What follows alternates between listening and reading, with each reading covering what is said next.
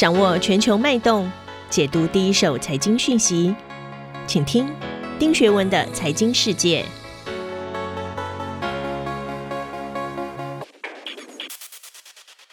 大家好，我是丁学文。又到了每周一次，和大家一起看看最近一个礼拜全球发生的重要财经新闻。今天我要分享的两则新闻呢，其中第一则，七月八号，南韩政府又一次公开将推出 K 电池策略计划啊，三百五十亿美元进行电池的研发和生产，主要参与者包括了 LG、SK 还有三星。我们要怎么观察最近动作频频的南韩对台湾的科技产业又有什么启示？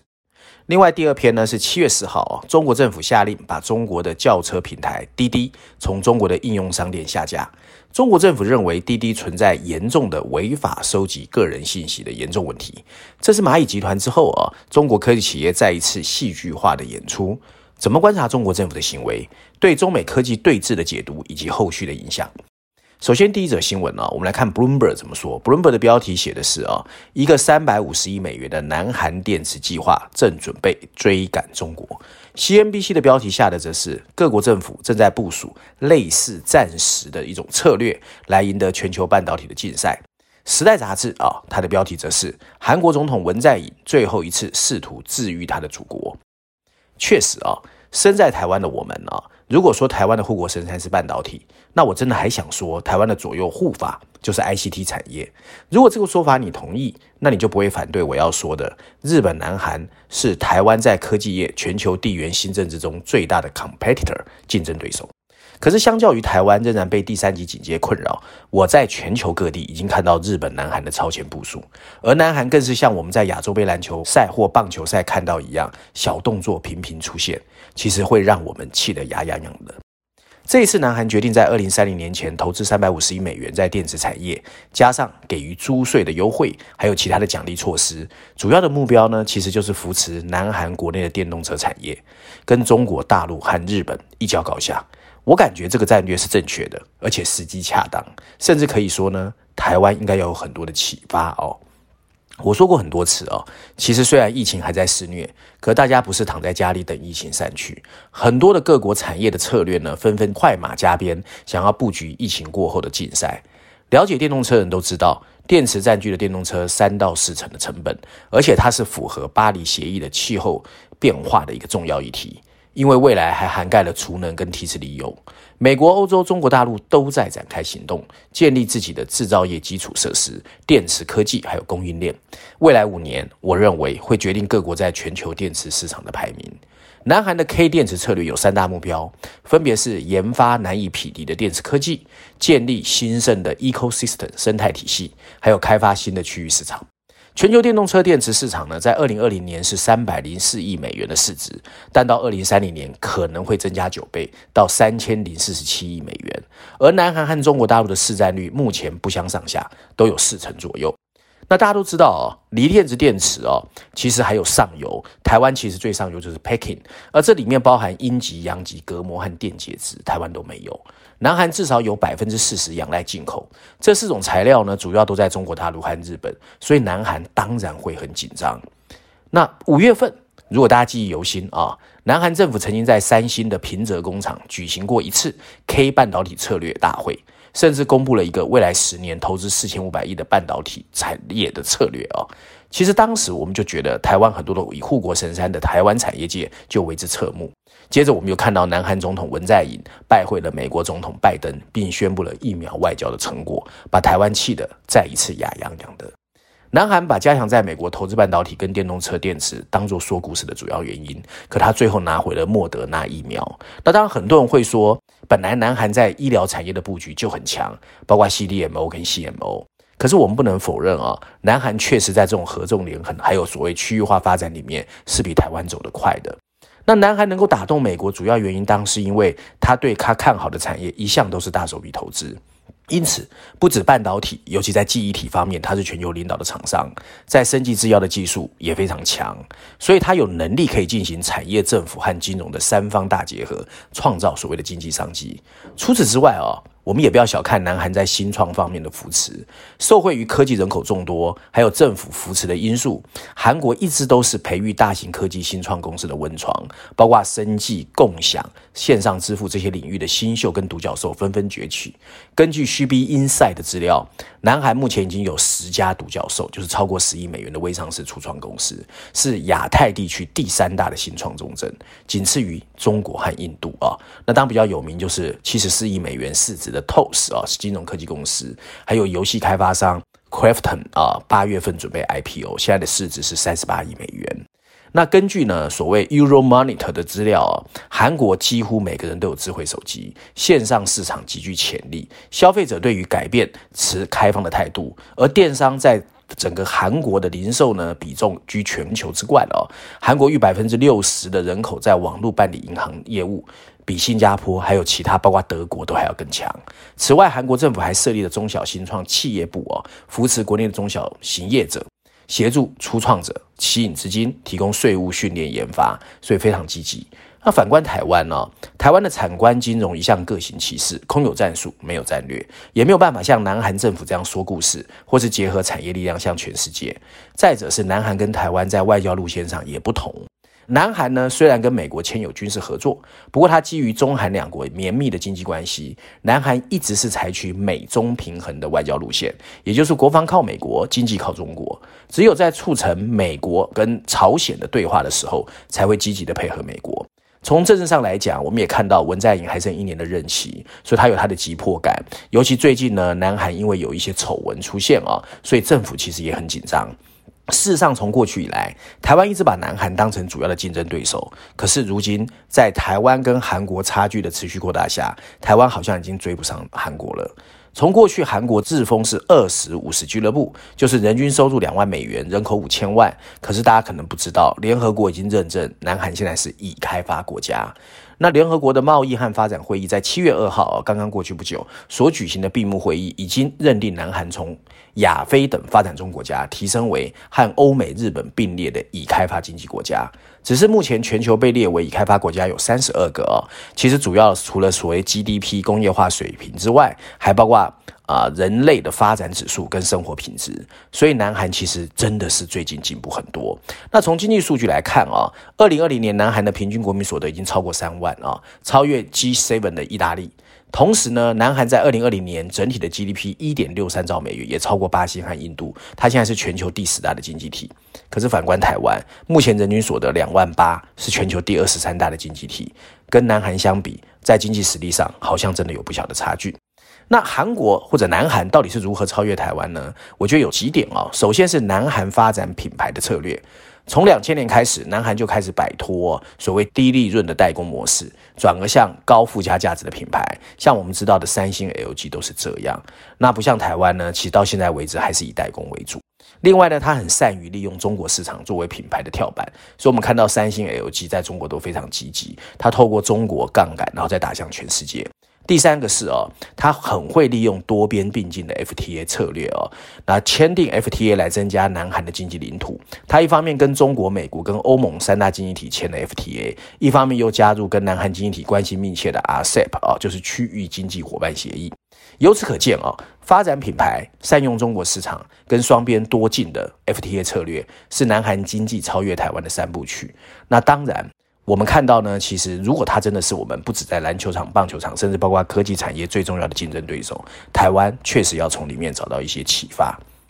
第二篇我要跟大家讲的呢，CNN 的标题是随着中国收紧监管，滴滴股价暴跌。华尔街日报的标题是滴滴试图平衡来自中国和投资者的压力，不过两者都很难。经济学人倒有一篇文章，标题是中国似乎有意让中国企业跟西方市场脱钩。那我们要怎么解读啊？中国政府对包括滴滴在内的最近在美国上市的科技类企业频频挥出重拳，导致他们的股价下跌，也关联到其他在美国挂牌的中国科技股或准备挂牌的中国科技股。很多人就说，目前中资企业赴美上市已经全面停摆。其实无独有偶，七月四号的三天后，七月七号，其中国又宣布对运满满、货车帮还有 BOSS 直聘啊，都实施了网络安全审查。所以呢，确实让全世界看不懂。我的感觉是什么啊？我不知道大家是不是和我一样哦？如果过去三十年大部分人还是搞不清楚九二共识，那我相信更多人搞不清楚为什么这么多的中国互联网或科技企业明明是中国公司，可以轻而易举在美国 IPO，还塑造一批又一批的中国科技巨头，像我们耳熟能详的阿里巴巴、百度、腾讯都是这样的。那他们用的就是一种叫 VIE 的情况。那当感情好的时候，什么都好说。那现在撕破脸，从川普开始就什么都走不通了。中国政府最近对刚刚在纽约上市的滴滴的打击，明显代表中国跟美国的关系真的确实脱钩。这对全球各地的投资者以及任何一个想通过在中国创业来赚钱的人，都是一个严重的警告。滴滴是中国的超级明星企业，它拥有四点九三亿的用户，其实已经超过 Uber，还有一千五百万个司机。它也在巴西和墨西哥展开了国际业务。现在的市值啊，如果以六月三十号来看的话，是六百八十亿美元。那它在招股说明书也有提到过政策风险，只是大部分人没想到这么快就发生了。事实上，过去十年，中国的科技产业一直是全球经济发展中很有指标的亮点。今年，中国企业在美国总共筹集了大约一百三十亿美元，过去十年则筹集了七百六十亿美元。目前为止，有四百多家中国企业在美国上市，已经是二零一六年的两倍。那他们的总市值更从不到四千亿美元，现在飙升到一点七兆美元。这些投资现在全部危在旦夕。七月六号，中国政府表示，他们会收紧对于在外国上市或试图在外国上市的监管规定。这是一个让中国企业跟美国资本市场脱钩的悍然行为。我们想一想，蚂蚁集团在香港和上海的三千亿美元上市计划，也是在最后两天突然喊停。全球所有的政府都会担心数据的隐私和垄断问题，但中国的行动则让大家更大的担心。一个乐观的看法是说，啊，这可能只是一个舞台秀。可能不久之后，就像当年对日本跟韩国的抵制，很快就可以全身而退。不过，随着中国企业和美国投资者之间的共生关系瓦解，其实双方都会受伤。中国正在失去参与世界最成熟资本市场的机会，可是美国市场则失去了投资某些最热门股票的机会。从去年秋天蚂蚁金服的事情发生以来，中国企业在美国市场的总体市值下跌了百分之六，可是同时间 S M P 五百其实上涨了百分之三十。那怎么样去解读这个事情啊？我觉得有几个方向啊。第一，从历史角度来看问题。首先，多年来，中国政府本来就对中国企业在美国上市是持保留态度的，因为这个所谓的可变利益实体 VIE 是用复杂的企业组织架构规避中国的监管机构。那对于很多外资进中国本来就被限制的，包括在内容跟电信产业来说，其实中国其实有点捉襟见肘，它必须要对所谓的在美国上市的企业早晚要采取一些行动，否则它的监管是有问题的啊。那另外第二点呢，按照美国监管机构的规定，如今在美国上市的所有中国企业，其实没有一家符合美国的监管要求。你譬如说，我如果要查账或审计，你要怎么对付我？像华为就被问过这个问题。所以呢，中国官方到目前为止，并不允许美国的会计监督委员会派遣人员来中国查账。所以对美国来说，其实美国好像也箭在弦上。如果美国有一天采取比较硬的行为，其实这些中国企业就会面临被强迫在美国下市的一个风险。另外，我们也知道，中国正在推动港交所成为所谓的金融中心，所以在这种风险下，中国也有落实简化、加速中国企业在本土市场香港上市的进程。所以，香港证交所正在推进加快 IPO 的进程。另外呢，对美国股市的不确定因素的担忧，也是中国当局考量的一个因素。就像欧洲的监管机构会对 Amazon、Google、Facebook、Apple 大力审查一样。中国当局也希望管制有能力收集 database 的这些企业。那中国这些企业其实手上 database 很多都是中国人的，他当然会紧张。那当坊间有一些说法说呢，滴滴本来就是要套现，赶快逃难呐、啊。那这种说法其实我想谣言居多。我的看法是什么呢？